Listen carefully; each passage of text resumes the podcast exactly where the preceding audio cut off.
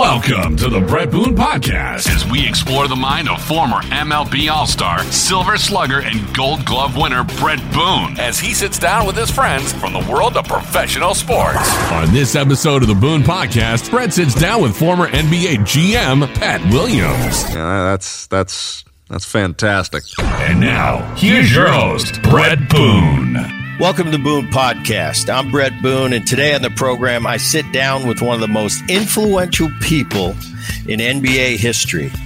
He's been a world champion general manager, a senior vice president, written several books, and is a world renowned motivational speaker. Ladies and gentlemen, welcome Pat Williams. Pat, thanks for coming on the program. Brett, thanks for inviting me. I'm looking forward to our chat. I hope you're doing well. This is cool, and man, I got a lot for you. One of the for for those of you listening to the Boone podcast, this should be really interesting. Pat has, has done a lot of things, quite quite the resume, and it was really cool doing my research on you to to get into it a little bit. Uh, all the things Pat Williams has done in his career, and it's an impressive list. Uh, did you have trouble with the breaking ball, Pat? Well, Brett, my roots are in baseball. I know. I grew up in the Philadelphia area, Wilmington, Delaware. Had some wonderful baseball opportunities as a, as a youngster. Uh, my best friend in school, since the time we were four years old, was, was the late Ruly Carpenter, the uh, longtime owner of the Phillies. So I had a lot of uh, privileges and opportunities in baseball with him. I played. We in in high school, Ruly, we were classmates and teammates. Ruly was the pitcher, I was the catcher. Uh, he went on to Yale, where he played two sports. I went to Wake Forest uh, to catch for the Demon Deacons baseball team, and then I uh, spent two years as a minor league catcher in the Phillies organization.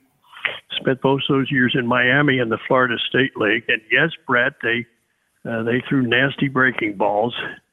Uh, and the, after two years of that, the Phillies said, uh, "Your future looks better behind a desk than behind the plate." and uh, and that and that's how my front office career started. I spent uh, five years running minor league ball clubs for the Phillies. Four of those years in Spartanburg, South Carolina, and it was in that setting that uh, Dr. Jack Ramsay offered me a job uh, running the front office for the 76ers. I was 28 years old, hadn't thought about basketball as a career at all. And uh, the next thing you know, I'm the GM of the Chicago Bulls and then Atlanta and 12 years with the 76ers and uh, then uh, headed up the effort to bring uh, an expansion team here to Orlando 35 years ago. So that's uh, kind of an interesting little path. Thanks. It really is. I mean, and, and I checked you out. I checked. I had to figure out. I said, how how was Pat as a hitter? And I checked you out. First year, you hit two ninety five. I'm going. That ain't bad. True. That I, ain't bad. I did. I did as a backup catcher in Miami. I hit 295 in that in that role. Uh, my biggest claim to fame uh, that year, I was Ferguson Jenkins' first catcher in organized baseball. Really? Uh, the Phillies Phillies had signed Fergie uh, that spring, uh, 18 years old, out of Chatham, Ontario, and they sent him to Miami, and I got to catch him. He uh, they didn't have rookie ball in those days, and Fergie, uh, you know, was uh, well, you knew that he had a great future, and I and to this day he he always introduces me. This is my first catcher in baseball, Pat Williams, and I always feel very honored. But and and our left fielder uh, was a future uh, American League batting champion by the name of Alex Johnson. Uh, so those were the two significant players on our team. Uh, the manager, Brett, was Andy Seminick, the longtime Phillies catcher, who was your dad's uh, mentor and tutor uh, when he switched positions and became a catcher. Andy had a big influence in, in Bob Boone's life. So uh, that, that it's interesting to look at all that. It, it, and it's awesome, and and I want to get into it a little bit later. The NBA part, it's it's mind blowing to me the things you did, and then all of a sudden, well, you know, baseball is really my thing, but I'm just going to go be a GM over here in Philadelphia. Then I'm going to go to the Bulls. it's it's really interesting, and like I said, we'll get to that. So you're born in Philadelphia. You said that. Raised in uh, Wilmington, Delaware. I kind of just want to go back to the beginning. You mentioned Ruly Carpenter. Wow. Such cool memories I have, Pat, as, as a little kid in, in Philadelphia when dad's playing for the Phillies. And I always remember Ruly Carpenter. It was, he was just, he's the owner of the Phillies, but he just had a calmness about him. And, and even at five, six, seven years old, I remember, oh, that's the owner. He's really cool. And he always had those dark rimmed glasses on. I, I, I can remember Ruly vividly. And, you know, if people don't know out there, Ruly recently uh, passed away. But what a great man. That was back. Uh, when the owners of professional franchises, it was a family business and, and, it was different. You know, now we're into the kind of the corporate world and it is big time business, but that's back in a, in a quieter generation where, where the owners, there were a lot of Ruly Carpenters out there that, that their families owned these individual franchises. Uh, like I said, that's changed quite a bit over the years, but we'll get to Ruly more too because I have I have nothing but fond memories of him. So take me through it. Pat Williams is a little kid. I know baseball was your passion. Uh, just take me through your childhood.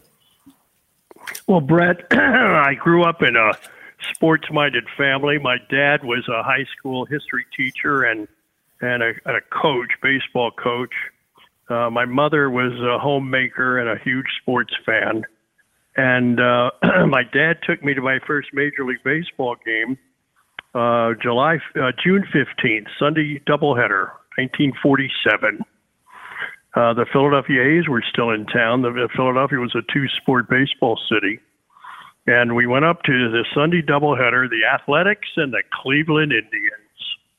Uh-oh. And walking into and Brett walking into Shibe Park uh, changed my life as a seven-year-old. I was absolutely uh, impacted immediately by the sights and the sounds and the smell and the color of baseball. It, it just it just overwhelmed me, and I woke up the next morning on that Monday morning, the 16th of June, 1947, and I knew exactly what I wanted to do with my life. I wanted to be a ball player, and and from that point on uh, until the Phillies uh, said that's it. And uh, you know, at age 23, uh, that's what drove me. And uh, every weekend, my mom, she was the baseball nut. We would drive up to Shibe Park and see either an A's game or a Phillies game, and that that went on all the way into well until I could drive myself or take the train. I was. Uh, I was a base a rabid, rabid baseball fan and an autograph collector and and a baseball card collector and my life just gravitated around baseball. Interesting to look back. Those are the years, the Ray Boone years, 47, 47. Uh, what did Grandpa retire? I think 60. Well, think 60. Brett, I, I, I stood outside and I've got a, I've got a story about your grandfather um, here, well, let's here's, hear it. Here's, here's what it was. Uh, the um, Tigers were in for a, for a Sunday doubleheader. Can't re- quite remember the year. It might have been 52. And uh, I, at that 53, at that point, I could go up from Wilmington on the train. So the game was over, and you you immediately headed over uh, to the North Philadelphia train station. It was about a 10 minute walk from the ballpark. And uh, because you knew the visiting team was going to be getting on a train uh, and, and heading to their next stop, it was all train travel. And so I slipped into the Tigers train, uh, which you weren't, weren't meant to do, but I got on the train seeking autographs. And I and I, I walked into one of those little booths and uh, and this guy looked at me and he said, "What the heck are you doing in here?" I said, "Well, I was just getting autographs." He said, "You're not allowed on this train." It was your grandfather. Really? It was Ray Ray Boone who said, "You, what the heck are you doing here?" I always, I always knew he was a mean guy, Pat well, he wasn't mean, but he, he he he made it pretty clear that little autograph seekers were not allowed on the Tigers' private train. Uh, you can get the autographs out on the concourse, but nevertheless, that was the first time I met your grandfather, and wow. uh, I, I met him numbers of times after that. But uh, I was 12 years old, and and he was uh, with the Tigers and said, "Get off this train, son. This is not meant for you." So Man. anyway, Brett, I, I go way back with your family, and then of course, when I came back as the general manager of the 76ers in the summer of 1974, uh, that's when I first met Bob and Sue Boone. Uh, they had just Bob had just come up. He just started his career as a Phillies catcher, and I had just returned as the GM of the 76ers, and uh, that's where I first made contact with the Boone family. Oh, that's cool. And and you know, so many stories, Pat, I've heard over the years um, from my grandpa, and you know, now that he's been gone for, for a while, you know, you, you when you're going through it and Gramps is about to sit down and, and roll out that, that classic, uh, Ted Williams story or, or, uh, any of the millions of stories you have for me. I, you know, I kind of, I was a young kid, kind of roll my eyes, you know, what I wouldn't give now to hear those stories again. But when you talk about those days, and, and it just seemed, you know, it's a diff- different generation for me. So I, I never got to see, I, I was lucky enough, I got to grow up in those 70s, 70s, uh, you know, in the clubhouse in the 70s with those those classic teams. That's kind of the heyday. Usually your childhood are, are some of the most vivid memories and, and cool memories. So I love those 70s baseball when there was only two teams that made it from each league. There was one round of playoffs and you go to the World Series and, and I have such fond memories. But to go back in time if I could. And like like you said, being on that train in the 50s, the old time baseball players with those big wool uniforms that were so so hot. But I don't know. It just seems, you know, I see the old footage and I just think, wow, just for a day, if I had a time machine, I'd like to just go back and see what it was like for those guys. There was no, there were no flights and there were no first class. You were, you were in a train. Gramps used to tell me he had such a good rapport with the umpires back then. The umpires were going the train with him from city to city. Yeah.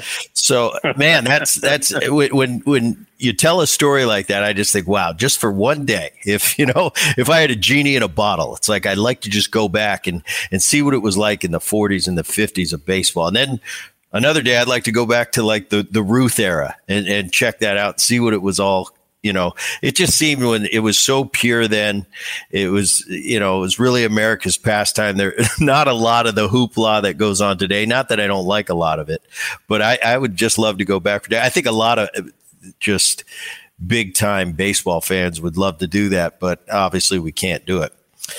Well, anyway, let me all right. Say, let me go just, ahead. Let me just say this: the best way to go back to that period is is through reading, is through books. And and baseball has always been the number one book sport in our country, and it remains that way. I guess golf is up there somewhere, but uh, but the baseball books really are the best way to get uh, get a good sense of the past. And I'm gonna I'm gonna say this right now. A new book has just come out that is uh, uh that I am uh, absorbed with. It's called the Baseball 100, and the writer Joe Posnanski has has done it and he's and he's taken, in his opinion, the hundred greatest baseball players of all time. He ranks them 100 down to one, and he does a major essay on each each player. Uh, the book, well, it consists of over uh, well almost 850 words. Uh, but but he goes back and and the old timers are there. He's got uh, Honus Wagner and Babe Ruth and Ty Cobb and Lou Gehrig and Babe Ruth among among his uh, old old players and others, and then modern players. Uh, Mike Mike Trout made the list, and uh, it's a marvelous read. And, and when you finish, Brett, you're saying, "Ooh, I'm I I can I can go back with these guys. I can." I can uh, picture being with Ty Cobb on the bench and so uh, get that book, The Baseball 100 by Joe Posnanski, and uh, it'll you'll be completely riveted. Yeah, very cool. All right, so you go to Wake Forest. You go there to play baseball. Uh, you go on after the after your Wake Forest days to you get your master's from Indiana and your doctorate at Flagler. Uh, I've got so many questions for you, Pat. Seven years in the Army. Uh, I remember, you know, and, and this is when I was a little, little kid. I mean, two or three years old. I remember my dad. I think my dad was in the reserves, and I think it was quite common back in those days. But I remember those black boots and they were in this army bag, this green bag, and I'm like, "What is Dad mm. doing?" I thought he was a baseball player. What is what is all this army equipment? I can still picture those boots right now. You spent seven years in the army. I don't know how you fit all this in. Uh, well, well, Brett, let me talk to you for a minute about that about that period in the '60s okay. on into the mid '70s. That period of about uh, ten years or so. Uh, that was the Vietnam War era and and there was a draft. There was an open draft, and uh, you wanted to avoid that draft any way you could. And and and ball players in all sports were, were prime prospects to be drafted, and the teams uh, dreaded having a player gone for two years. And so they had a whole arsenal of people helping young ball players getting into into an either an Army Reserve unit or into a National Guard unit. And that's what happened to me as well in 1964, uh, the year that the Phillies had that huge lead going into September. And well, I, I ended up at, in Fort Jackson, South Carolina for eight weeks of basic training and then eight more weeks in Fort Polk, Louisiana. And then eh, when you got out of those 16 weeks of training, you had a seven year obligation to, to the Army. Uh, one weekend a month, uh, a two week summer camp, etc. And and the, the the Phillies, I know, and other teams had full time people just just keeping that whole thing going, getting these ball players into reserve units. And and uh, that's exactly what happened to your dad. He was prime prospect to be drafted got into a, a, a unit and um, was able to keep his baseball career going. So your your memory is correct, Brett. Those black boots, I remember those black boots. Oh yes, we all had them. And Brett, you had to have those things spit polished every day. Yep. I mean, just spit polished so you could see your face in them. Uh, and so I have I, I I struggled. I was so oh I dreaded doing all that, but I'm, I'm I look back now and I'm glad, you know, that I got a taste of the military and I spent time, you know, in the army, and I have a, a, a great sense of what a young soldier goes through. I, I can still remember my uh, the sergeants that ran that unit, and I can remember some of the guys that were in there with me. Um, so, uh, but fortunately today, uh, we have a volunteer army uh, the draft has been done away with, and we we have an army, navy, you know, uh, Marines, all all manned by volunteers, and it seems to be working pretty well. I know a guy that was pretty influential in your life, uh, Bill Veeck. Ooh. What what influences Bill Veeck? Now, Bill Veeck is the the the original, or not maybe not the original, but the owner of the White Sox, and he was known for his PR work in the game, the, his promotional skills. I know he he played a big role in your life. Talk to me a little bit about Bill Veeck.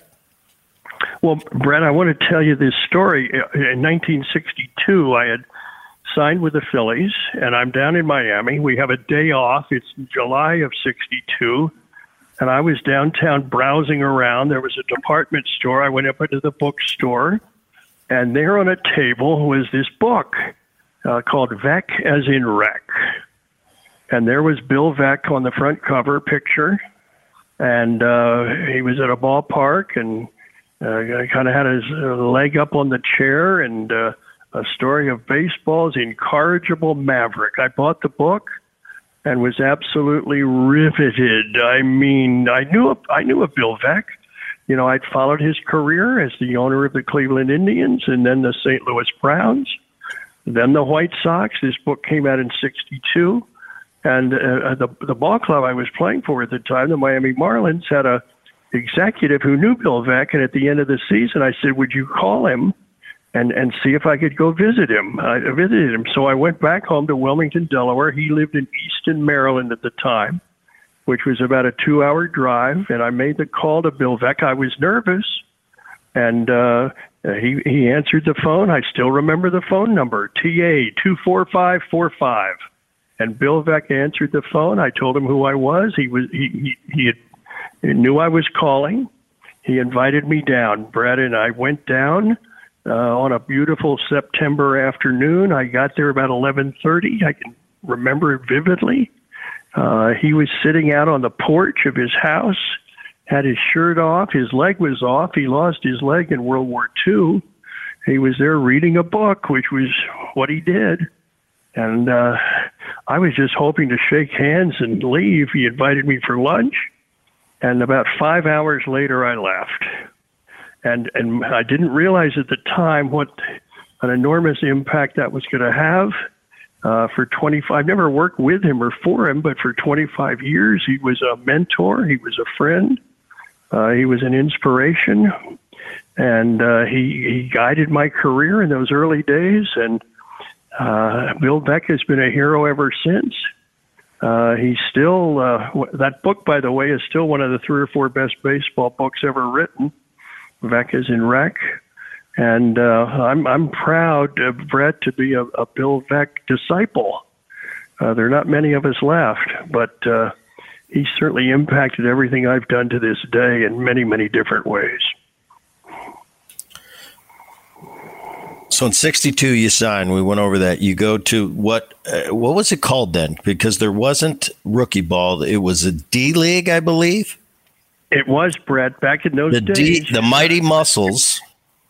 It was there was a D League. They, they had no rookie ball, so we had D, we had C, we had B, we had A, we had double A, we had triple A. And eventually right. baseball did away with D, C, and B, and uh, they simply had A ball, double A, and triple A. Then they broke it down further with low A and high A, and and that's how it's been ever since. I think I think what it did to brand your your your product as as D ball uh, that that didn't have a good ring to it. Uh, so even, even later the Florida State League became an A league, and uh, that that had a, a better sales pitch to it. But those yeah, it's, it's like those, well, they didn't put the F league in there. that would have been even worse than the D league.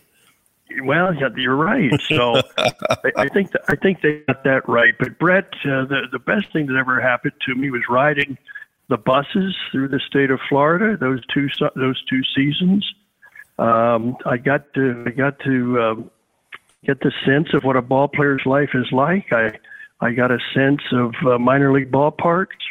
I got a sense of watching young prospects. Um, I got a sense of um, what life is like in, in that world of professional athletics. And uh, it made a, an enormous difference. And uh, and I, I, I kept playing, Brett. When I came to Florida, when we moved to Florida in 1986, uh, I discovered what was going on down here: uh, fantasy camps, dream dream weeks of baseball, and uh, I had an opportunity for well, I think for almost over well over 20 years in the winter, uh, going to the Phillies camp or the Yankees camp or the uh, different uh, camps around Florida and, and catching, you know, in those old timer games. So I, I kept the tools of ignorance on for many years until my last Phillies camp. I was 70 years old when I figured this. That's about it. Well, that that's pretty awesome though. You're you're off uh, doing all the things you're doing in the NBA, and hey, we're gonna have the we're gonna we're gonna have the general manager for the Philadelphia 76ers at fantasy camp, and and you're you're just like because I've been to those fantasy camps, and and for so many uh, baseball fans. It's such, I mean, that's the week, you know. Some people are golfers, some people are hunters, but those fantasy leaguers, they look, they have that on their calendar all year, and they just, they're the happiest people in the world when they get there and they're hanging with their their heroes from the past. It's really a cool thing to watch, and uh, just see the the enjoyment they and the satisfaction they get out of just strapping it on and and you know there's some muscles that get pulled and there's some guys that probably shouldn't be out there but but they uh it's their passion it's what they love and it's really a cool thing to see and I, and I think uh that's in my mind, and obviously I'm biased. It separates baseball from everything else. It's it's something that you can do and and, and get to rub elbows with your heroes, and it, it's pretty awesome to hear that that you used to do that. it, it's just funny to me that you you know you're you're doing big things in the NBA, but you still have time for that week of fantasy camp. Sixty four. Yeah, I loved it, and, and and your dad was always there, Brett. He never caught. Uh, but he was always always there in the dugout and and uh, mixing and mingling, and uh, we always got a chance to spend time together at the fantasy camp. And uh, he would always critique my catching back there, catching. But the the the low light or the highlight of that those Phillies weeks, Brett was was catching Mitch Williams, uh, the Wild Thing, and and he had he had not been told it was a fantasy camp. Uh, he had not been told that these were 60 year old doctors and dentists from Philadelphia, and he he was out there firing BBs, and I I was doing my best to try and hang on to them, and uh, so so Mitch was. Uh, and the other guy that it, it, over the years that I caught one time was Bob Gibson, and and the great Bob Gibson, uh, Brett, he did not realize it was fantasy camp, and he was he was humming hard, you know, and those guys we, we were trying, flailing away, trying to hit it. Uh, and I would always encourage them. I said, you can go home and, and tell people that you got struck out by Bob Gibson. There's nothing, nothing to be ashamed of. That's right. He, Nothing wrong with that. He, yeah, he he uh, he he showed him no mercy, and neither did the Wild Thing. 1964, you become the business manager for the Marlins, the team that you played for that, that previous year. Uh, you go on to be the general manager for the Spartanburg Phillies. And in 67, you get recognized as minor league executive of the year. So this is where it, it changes for me, and it's so interesting, and it's such a unique story. Now all of a sudden, you're going to go to hoops. 1968, and uh, you go to the 76ers, and you're at first the business manager. You know that that'll roll into a general manager role and and uh, and so on and so forth. It goes through a long career, over 51 years in, in the NBA. But when you made that, I mean, you're coming out all right, 67. You're minor league executive of the year, and then you just wake up and say, you know what? I'm going to hoops. I'm going to the Sixers. How did that? How did that all transpire? Well, Brett, it, it, it, it's the 68 season now, my fourth year in Spartanburg. In fact, it was the day of the Western Carolinas League All Star game. I do remember that. It was a July afternoon. I walked him into my office, and there was a, a, a phone call to return on a pink slip. You don't have them anymore, but and it was to a, a, a Jack Ramsay in Inglewood, California. And I thought, Jack Ramsay. that he was the longtime coach at St. Joe's in Philadelphia, general manager of the 76ers. What in the world would he be doing calling me at, at Duncan Park in Spartanburg? So I returned the call, and sure enough, it was Jack Ramsay. And he, he explained he was in Inglewood uh, completing the trade, sending Wilt Chamberlain to the Lakers. And he also informed me that he was going to take over the coaching duties in addition to his GM job and he was going to need somebody to run his front office, and he wanted to talk to me about it. Now, now, Brett, you talk about God's timing. I, I had never met Jack Ramsay. He didn't know. He didn't know me. Uh, but somehow he had learned about what we were doing in Spartanburg, and I flew up to Philadelphia twice that summer for meetings and interviews and psychological testing and so forth. And and at the end of all that, they offered me the job, a three year contract, $20,000 a year. And Brett, at that time, that was, I felt like a millionaire because I was making about $800 a month, you know, as a, as a, as a minor league GM. And so, uh, I, I said that, and that was the first opportunity I had to get uh, to a big league franchise in, in, in the major leagues of sports. And so I made the jump. Uh, I hadn't planned on it, but I, I left, and now I'm running the front office for the 76ers, and Jack Ramsay's out off coaching the ball club. And I mean, what a year that was, Brett. I was 28 years old, and um, I, I took all my Bill Veeck stuff, all my uh, marketing and my promotion stuff and and started wheeling it into the Philadelphia sports scene, and and it worked. Uh, we we had we had we had good results and uh, the team did pretty well, but we we began to draw some good crowds and we got a good buzz going with all these different things we were doing and before I knew it, at the one year mark, the Chicago Bulls wanted me to fly out and talk to them about their GM job. It, things were happening very fast, and and and I I accepted that job and I moved after one year in Philly to Chicago and uh, spent four years as the GM of the Chicago Bulls. I loved my time in Chicago. I loved the city. Uh, and we began to get pro basketball stirring out there. But pro basketball had never worked in Chicago. Uh, but we began to see some results, and uh, those four years in Chicago were very special to me. And you go at, at the the emergence of Benny the Bull. That's you. And uh, Benny the Bull, I want to hear about that. But uh, then you go to the Atlanta Hawks in '73, and this is what I think was was uh, attributed to you and and how highly uh, in that in that arena in the professional sports world you were thought of is because in '74 your owner comes to you and says, "Hey." I need you back. And he, and he lures you back to the Sixers after leaving there, I believe, in 70. Um, but give me give me a little Benny the Bull, and then talk to, to me about coming back to, to the original, which was the uh, Sixers in '74, which you'd be well, in Philadelphia for the next 13 years. Well, Brett, I um, I did go to Chicago, and we we thought, boy, we got to stir things up here and try and get something going, and I thought uh, there's never been a mascot in pro sports. Uh, wonder wonder if we could do that. And so we we got a costume created, and I found a businessman he was who was loony enough to volunteer to wear it.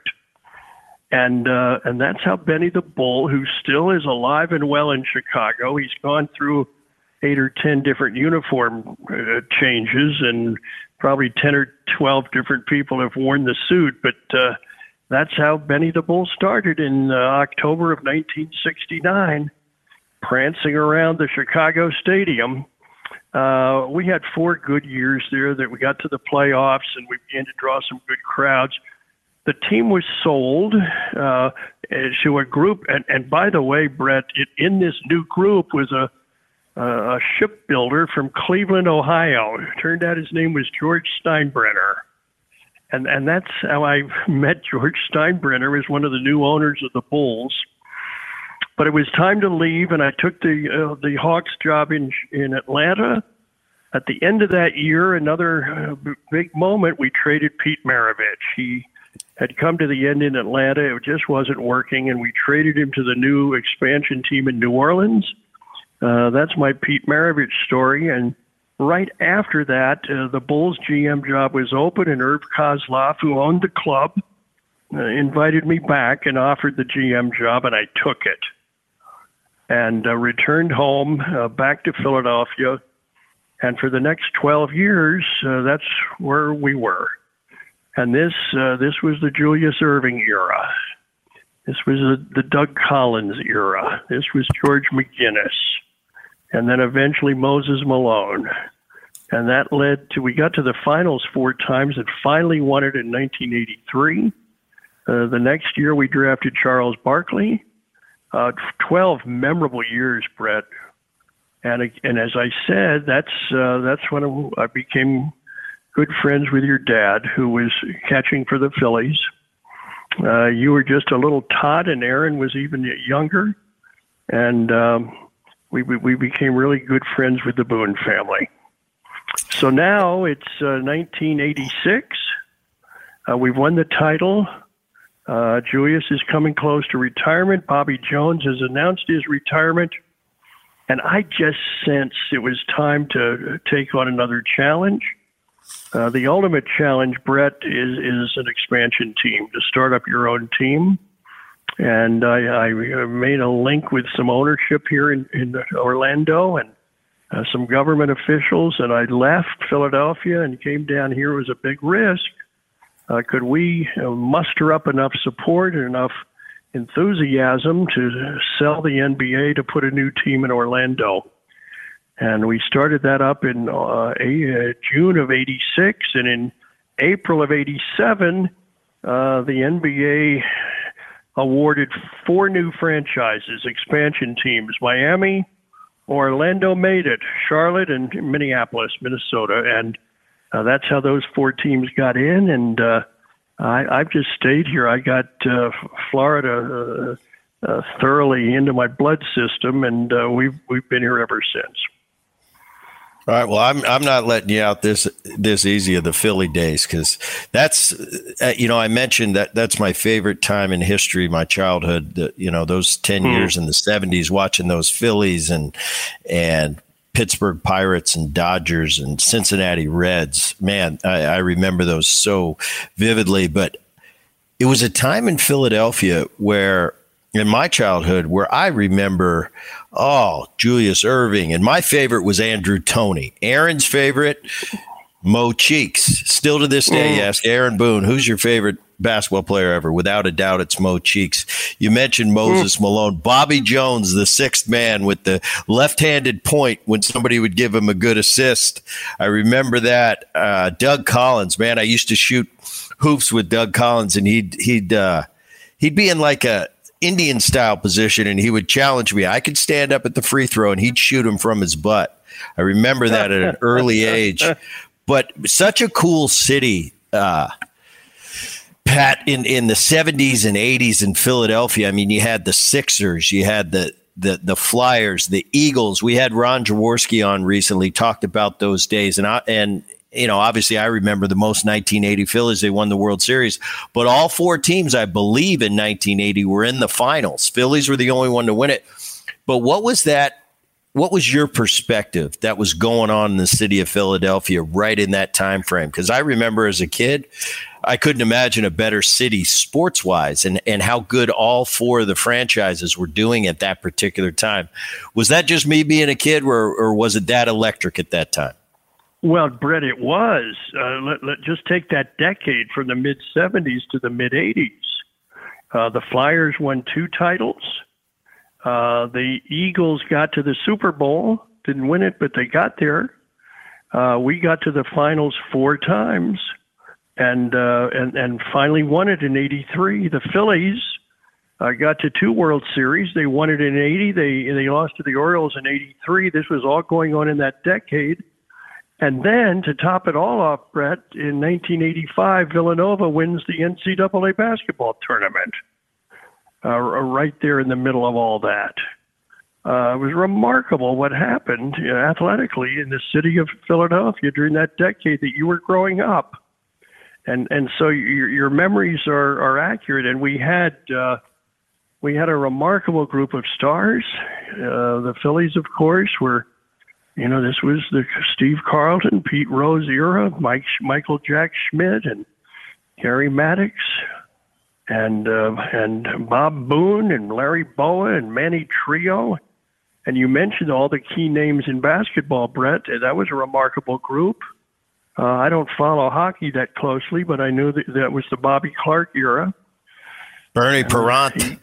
Yeah. Yeah, it, they had they had some they had some studs. and then you mentioned Jaworski. My favorite Eagle was the running back Wilbert Montgomery. Yep. I guess my real fa- favorite Eagle was the coach Dick Vermeil, who who still to this day is uh, is a tremendous hero in Philadelphia. So uh, it was a, it was a, a golden era of sports in Philadelphia, Brett. Uh, there's there was never anything like anything like it before. Hasn't been anything like it since and may and may never be. I mean, what what happened in that decade is almost impossible. And it, it man, it must have been tough building that championship caliber team. Uh, uh, you know, uh, on the basketball side, you had to deal with the Celtics and and Showtime with the Lakers. I mean, Bird was the thorn of a lot of franchises, but especially the Sixers. And I remember those battles. You know, and even as kids, it's like oh Bird and the you know the Celtics are coming to town and Parish and oh, oh, man, I remember those, and it's like wow. And then the Lakers had come to town with Magic and Kareem, and it was just a cool time. And the short shorts, Pat. I know you still have the short shorts at home, but I love I love the short shorts days. It, it's just really cool, really cool. Special time, Brett, and, and of course you you you've hit on the rivalry with the Celtics, and and also that uh, they talk a lot about the Laker Boston rivalry, but we had an intense rivalry with the Lakers. Without a we doubt. got to the final. We got to the finals with them in 1980, again in 82, again in 83, and finally we won won it. Mo- we had acquired Moses Malone by then, and he was the big difference. But uh, th- those were special rivalries that uh, that just uh, well, I guess they're still out there, but uh, nothing quite like what we remember in Philadelphia and we had Charles uh, Barkley on the show, and he talked about. And I asked him that question. I said, "Who was biggest influence in your life?" And he mentioned, uh, without skipping a beat, Moses Malone, and and how he took him under his wing when he first signed you. You drafted Charles, and uh, I believe it was eighty. Was it eighty six? Is that when Barkley we came? drafted uh, Brett. It was nineteen eighty four. Okay, you was, drafted Charles in eighty four. That was a Talk remarkable. To- yeah, how was Charles as a young player? I want to hear the the '84 version of Charles Barkley. He he tried well, to tell me uh, what he was like, but I want to hear it from somebody who watched it. Well, Brett, eh, eh, we had an interesting time with Charles. We had we had acquired an extra first round pick for that draft, and it turned out to be the fifth pick. Um, Michael Jordan, of course, and Olajuwon, and you know, it was a special draft. So Charles is there at uh, the fifth pick, and and it was it was a nervous time. Uh, we had followed him, we had scouted him, uh, but when you break it down, he was six foot four. Uh, he he when we, we brought him in and weighed him, he weighed 292 pounds. And and we're thinking, what are we going to do? I mean, we we know his skill level, but he's six four, 292. What what are we going to do with this guy? So we sent him home and said, "Come in right before the draft, and and we want you to, to have lost 20 pounds." He came in. We weighed him. Brett, uh, he weighed 292. Uh, and and I, I I've made a living on the banquet circuit just kidding about Charles' weight. Um, you know, we said, uh, Charles, you you got to go get in shape, and he said, Mr. Williams, round is a shape. I, I said, Charles, you, you know, a, a Big Mac in both hands is not a balanced meal. Charles, you've got to start eating from the six major food groups. And a month later, there were only two left. Oh, I, I had a field day with Charles. But so what happened, Brett? We drafted him, we brought him, and he came into the summer league at Princeton uh, that summer unsigned. Well, that was a that was a, a major indication that there was something going on with this kid, something special. And he came in and dominated that summer league. Oh, he was he was wonderful. And and we spent I mean getting him signed. We must have spent three weeks putting in weight clauses. Uh, and, and, and I never, you never had to check it again because the weight issue was never there. Never, never an issue with Charles. He probably p- played around uh, 250, 260. Uh, but boy, he was something. He could bang on the boards and he could dribble the ball and he could lead a break and he could pass the ball. I mean, he was a multiple skilled guy and um, is a basketball Hall of Famer, one of the 50 greatest players of all time, and uh, still has left a slew of memories. And now, Brett, Brett, we get to see him. It starts this week. We get to see Charles all over again on television and he's he's a refreshing soul out there. You know, whatever's on his mind, he's going to tell you. And uh, one of the, but a very kind guy, a very nice guy. Whenever I uh, encounter him, he will always. There's Pat Williams. He's the guy that drafted me. You know, he always makes a big fuss over me, and I try to make a big fuss over him. He's he's quite a guy. He really is, and he's, you know, and and he knows it at this point. But he's just there's not too many Charles Barkley. You know, he he brings a lot of knowledge and a lot of personality, but there's something else about Charles. He's got that it factor that not too many people I've ever met have, and. He, he likes to speak his mind. He likes to tell it like it is, but he has that unbelievable ability, no matter what he says, no matter how far out there it is, is the fan sits there and listens and goes, ah, that's just Charles being Charles. And he can get away with it. Stuff that that normal people, normal skilled commentators, eh, they'd say the same thing and they can't get away with it. Something about Charles. It, it's just that it factor. And you're right. It's refreshing to listen to him. I love listening. I can listen to Charles all night, and I think a lot of people can, and that's why you see him so much. But uh, yeah, what a, what a good what a good guy.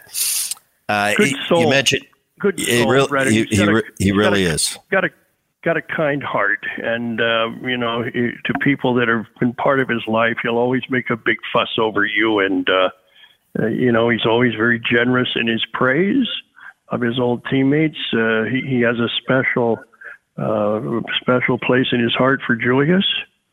Uh, but Moses uh, taught uh, Charles uh, the importance of, um, of banging the boards and going after every rebound and leading the league in sweat equity and you know, just grinding it out. And Moses was not the most gifted guy in the world, but he was a he was a grinder and that's how he went about his game. And I think I think Charles learned a lot from him.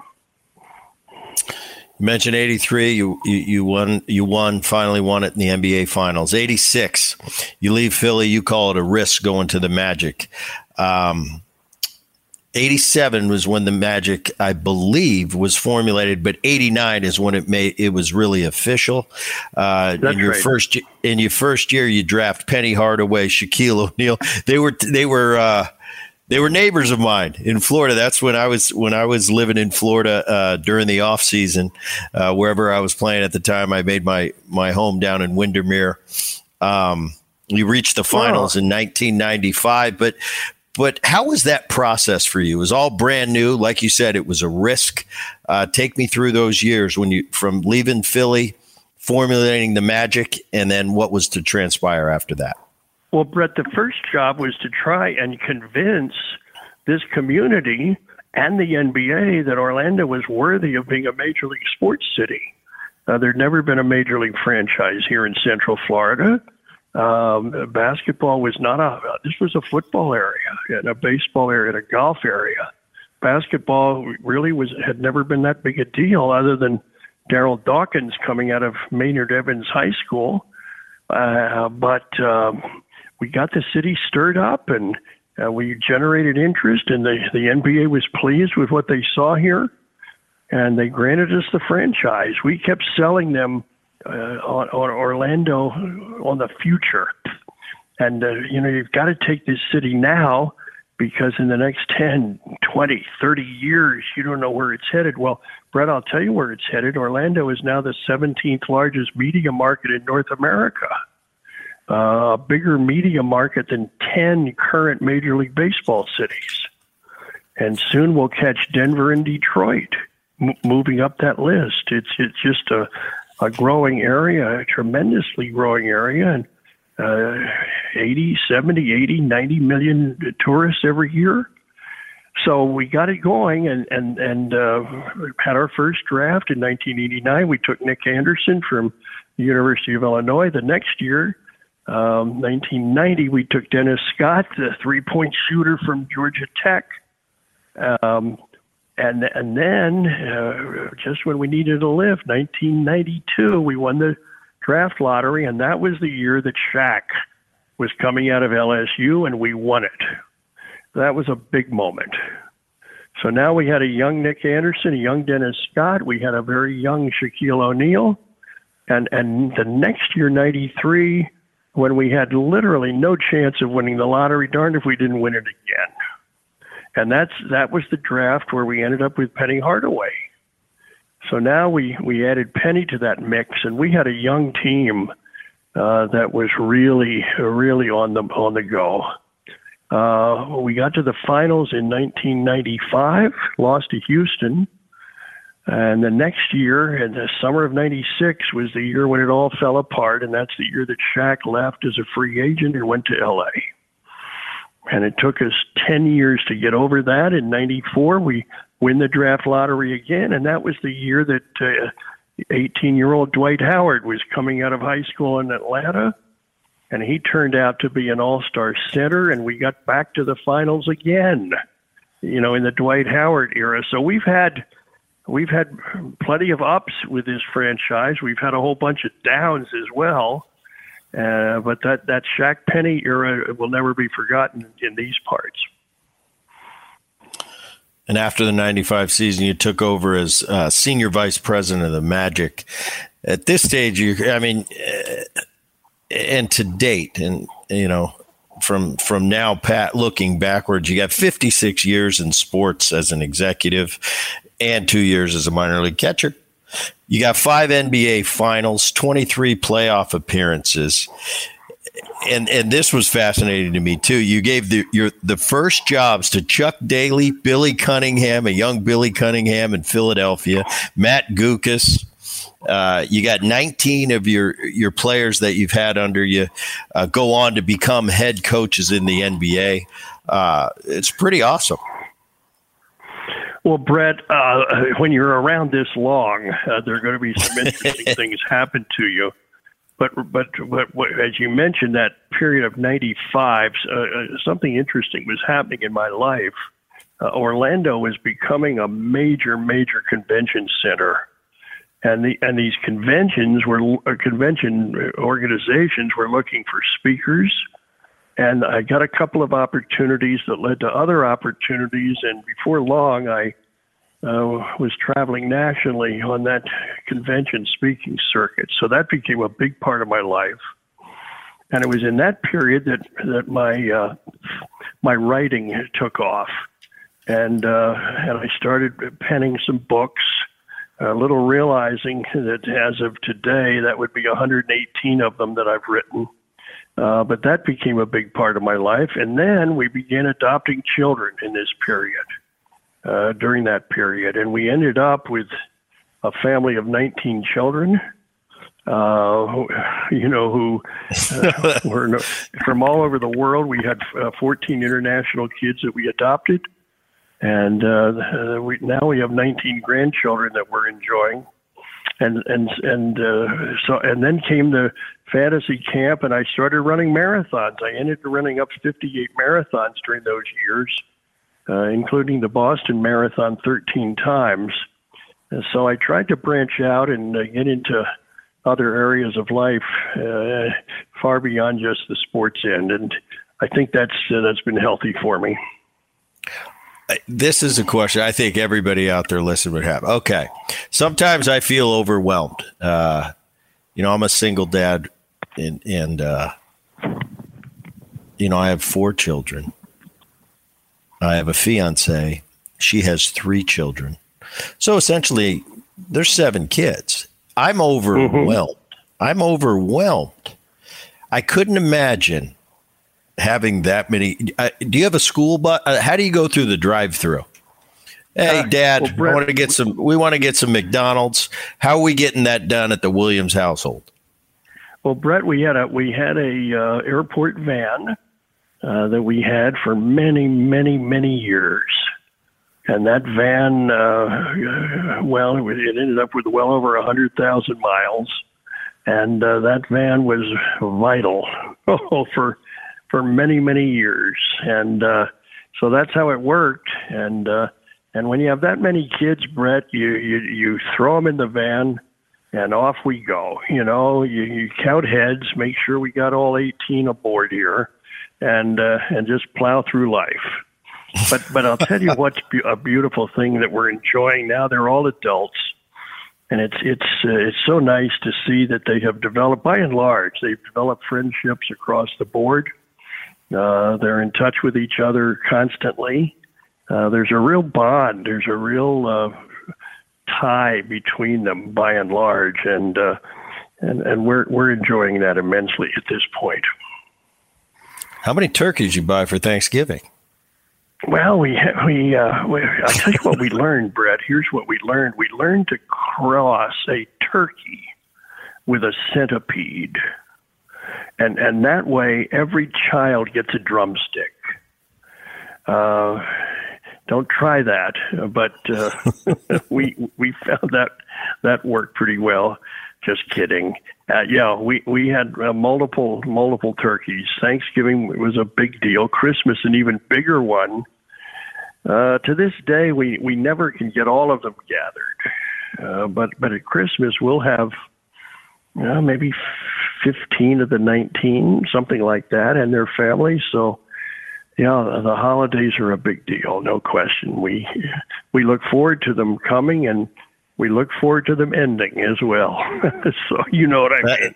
Yeah, and and that it's so awesome. But I was just thinking about it, and you know, I say it jokingly, but really, how do you get to spend time with each and every one? And they've got their families, and you're, you know, grandpa and great grandpa, and it's like, wow, it's it's uh it's pretty awesome, but it's a serious thing. Like, how can you know? I haven't seen you know. I'll just throw this out. I haven't seen Joni and and Fred for a while. We we got to see them. I haven't seen them in two years. I mean, when you got that many kids, it's got to be not only just uh, where they are on the map, but how do we get some time with them? Well, fortunately, Brett, uh, uh the the number eleven of them live in uh, Florida, so okay. so that's extremely helpful, and. Uh, what I'm finding is you go see them when their kids are out, uh, have a ball game. Uh, like like Bobby he lives in Sarasota. He has twin boys. They're nine years old. They're ball players, and they play uh, almost year round. And uh, you know, a couple of times a month we head over there to see them play, take them to lunch, and come back. And the other kids are around here to a large degree. So uh, but there's no question once they get into their activities, Brett, uh, be it volleyball or cheerleading, whatever it is, they they want uh, Gigi and poppers at their games. Are you coming to you you coming to our game tonight? You know they want to know that you'll be there. So we um, we spend a lot of evenings at uh, grand grandkids activities. You keep the name straight. I'll tell you this, Pat. Bob Boone, no way. With that many kids and that many grandkids, no way he's keeping all the names straight. well, we, we're so far so good. I, I still have all my marbles, Brett, so I'm I'm okay there. But I can see, you know, fumbling for names. Hey, you over, come over here. You, you, you what? You, maybe on the third try, you get the name right. Right. But uh, we we do our best to, to keep up with it. I want you to say hi to your dad. He's been a friend for many many years, Brett, through his playing days and his managing days. He's uh, he's a, he's a, a very very close friend. And, and I, I told I him you were coming him. on. Yeah, I told him you were coming on, and he said, "Give definitely give Pat uh, my best." And I'm sure you guys will hook up on the phone one of these days. Um, you mentioned the books. And uh, for those of you listening to the Boone podcast, Pat, uh, I wrote a book probably five or six, uh, maybe six or seven years ago. And and and speaking of Bob Boone, he said you should call Pat Williams. He's written a ton of books, and I remember having that discussion with you, and you were kind of giving me some advice. And don't expect anything from the company. You're going to have to promote this thing yourself, and uh, get as many books as you can. I remember the the little tidbit, and and then I came. It came. It all came to fruition, and everything everything you said happened. You know what's funny? I was in recently. I was back in in Cincinnati, and I ran into Dave Parker. Yeah, and he he, he was writing. A, he just came out with a new book, and he said to me, uh, "Booney, I know you wrote a book, and you know mine's coming out." And I and I started laughing, and I think I'm going to pass on what Pat taught me, and I and it verbatim from what I remember from that phone call, I told him everything you told me, and he looked at me and he said, Really? And I said, Yep. I'm telling you, this is the way it is. And and I said, get back to me in a couple months and tell me if I was pretty much accurate or not. But I had a buddy when I heard uh, yeah, I think your latest book is Revolutionary Leadership, if I'm not mistaken. And I've got a buddy that helps me. Mm-hmm. Yeah, I've got a buddy that helps produce the show, and he told me, he said, "Man, I want to read that book." I think he, I think, uh, I think he ordered it today. But um, you talk Brett, about over a hundred uh, over a hundred books. Brett, that's right. And the and the most recent is called Revolutionary Leadership. Here's what we did. uh, we went back to the, the period of the Revolutionary War and, and tried to figure out how the United States, these little 13 little colonies, how they won the war.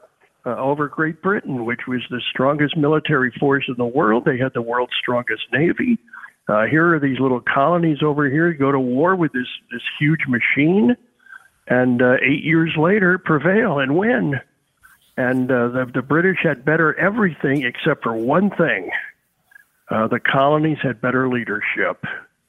And in this book, we take 25 leaders, men and women, some very famous, some not so much, and, and examine them as leaders and what it is they did as leaders during that, that period, that war period, and what they did and why we have a country today.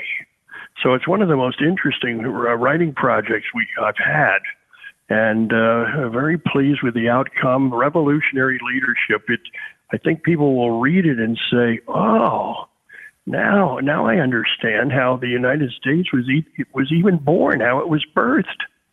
Uh, and those those key leaders, uh, Brett, were the reason we have a country today. Very cool. Um, very sought after speaker. If I hire you to speak, and you know, I do a little speaking here and there, but if I hire Pat Williams to speak, what can I expect? Well, Brett, it depends on the audience, but basically it's going to come down probably to one of, of three topics one, leadership, two, teamwork, three, uh, extreme winning. Uh, those are probably the three main areas that uh, that a group would be interested in. One of the three, and uh, so I, I usually have a phone meeting with them well in advance uh, to discuss the group and the makeup of the group and and what the group might be interested in, and and, and then talk about a specific topic. Uh, but but I'm finding in the corporate world, Brett, the, those are the three topics that uh, most organizations are interested in. How do we how do we improve as leaders? Uh, what do we have to do to build a strong team? And um, and what what do the winners have? What are the qualities that uh, people that we call winners? What what is it? What's their package? What what are the ingredients of those people? Uh, so those those would be the three, Brett. Baseball's back in the air for Pat Williams. Uh, trying to bring baseball to Orlando with uh, with an Orlando expansion team. What's your gut? You think it'll ever happen? Brett, let me give you a quick background. this will be the this is the third attempt we've made to bring Major League Baseball to to Orlando. Uh, the first time was the the ninety ninety one period, and uh, we we were up and running and competing with Miami and we thought we had a great shot. We we had named our manager already. We didn't have a team, but Bob Boone had been named as our manager, and uh, and and and Denny Doyle was going to be our personnel guy. But the National League elected to put that team in Miami. We thought it was a mistake then. We I still do. And then in the mid '90s, we tried again, and this time uh, they put the team in St. Petersburg uh, we thought it was a mistake then, it, it, and, and believe that to this day.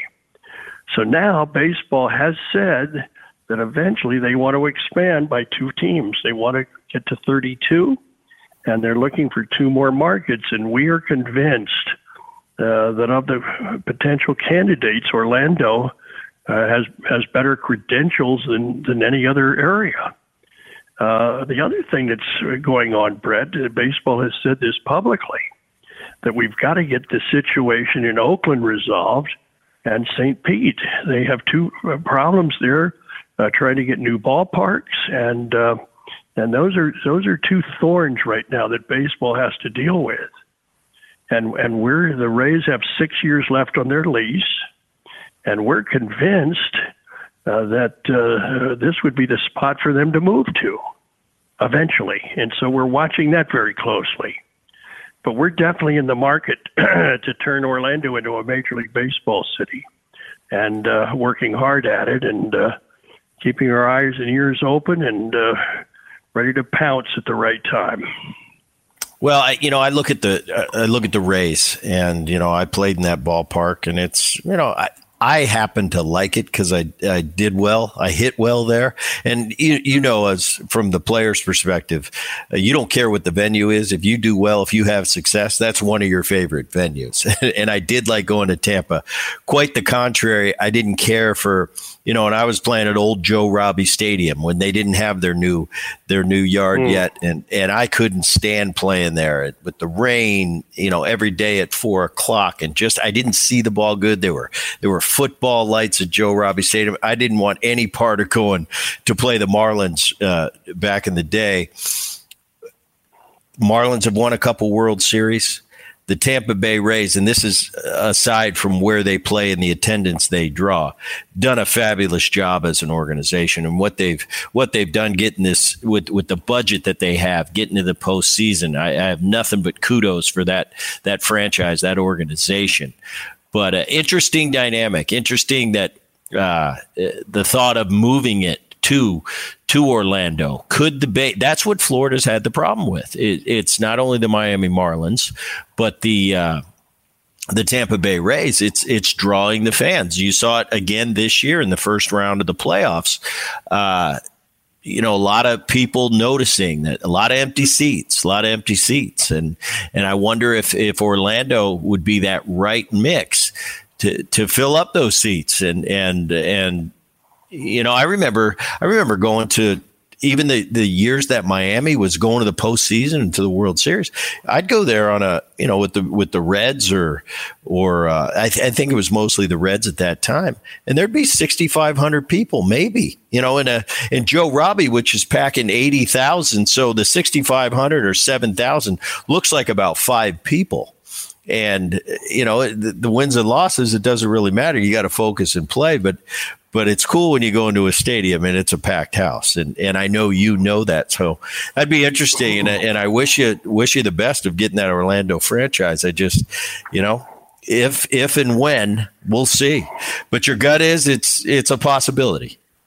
Well Brett we have felt uh, a long way back way back that Miami never has been a good sports city never has. Uh, you know, the uh, the University of Miami, even with those great teams, struggled to draw, and the Dolphins, you know, never never drew like you would have hoped, and the Marlins always struggled. Uh, it's not a good sports city, and and then you you look over, they call it Tampa Bay, but it's not. Uh, the ballpark is in St. Petersburg and St. Petersburg and Tampa are not sister cities. Uh, I call them hissing cousins. You know, they're you know, St. Pete is always viewed as the little guy with the all the old people living there, and but but but it's a, it's basically an island, and they built that ballpark way in advance and put it on the, on that island, and and uh, there they are. And from the get go, Brett, from the get go, they struggled to draw and 25 years later, they they they they're no better, even even with with competitive teams for the most part. So and now they have six years left on their lease. The city of St. Pete has said, at the end of this six years, we're tearing down the ballpark. We need that land uh, to develop uh, downtown St. Pete, and the Rays are forced now. It's the clock is ticking um, you know, April 1st of 28 is not far, it's six years away. And, and they're going to have to make some decisions soon. They, they've come up with this idea of playing a, a split uh, season. Play the first half of the season in St. Pete and the second half in Montreal. Well, Brett, nobody in their right mind can could could could conceive of that. I can't see the players' union uh, wanting any part of that. And plus, they want two new ballparks built 25,000 seats, open air, one in St. Pete and one in Montreal. Well, I don't see that happening. And the clock's ticking. So keep your eye on that whole situation uh, in St. Petersburg. It's, it's coming to a head pretty quickly.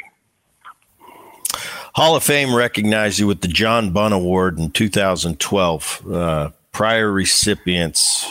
Pretty impressive list. John Wooden, Curt Gowdy, Red Auerbach, Larry O'Brien, Pat Summitt.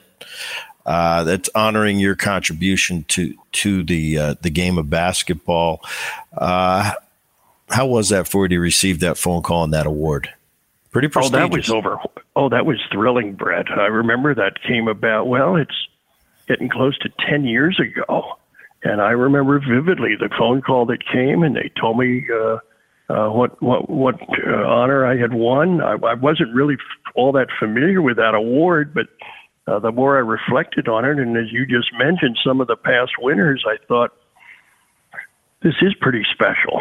So I, I remember uh, going up to Springfield for that induction ceremony. That was that was quite a time, and uh, to see the greats of the game had all come back and gathered there. And I, I hope my remarks were uh, significant. I, I did some reminiscing and reviewing of the past of the NBA, but uh, I'm glad you mentioned that. That was a that was certainly a highlight of my career. We've covered all the accolades, all the things you've accomplished, all the things you've done. Man, so many. not too many people I've talked to on have your track record, and and not only the the accomplishments, the accomplishments, but in such different aspect, aspects of sports. You know, um, really cool. Pat Williams, what message do you want to pay forward? Uh, from your life well, experiences Brett, to the next generation? Brett, uh, let me just say this uh, directly. The, the, turning point in my life uh, took place when I was 28 years old. Uh, I was running the Phillies minor league ball club in Spartanburg, South Carolina. Actually, I was 27, and I, uh, I, I made a decision to be a Christ follower and that uh, changed the direction of my life. And I, and ever since then, as we've talked about all of this, I I always felt God leading and, and directing my paths. And, um, and and these different stops, you know, came when I I didn't know anything about them, and so I've always felt His invisible hand guiding and directing my life, and and so I think I I would close this uh, by making reference. You mentioned John Wooden, uh, the great UCLA coach, who's had such an influence on on this world. I've written four books about Coach Wooden. But but Brett, he he has always made a statement. Here it is: make each day your masterpiece. I think that's a good challenge for all of us. Make each day your masterpiece. And and if you'll do that every morning, saying, "I'm going to make this day a masterpiece day," well, you string enough of them together, you're going to have a great life and you're going to have an enormous influence on others. Make each day your masterpiece. Maybe that's my best challenge tonight.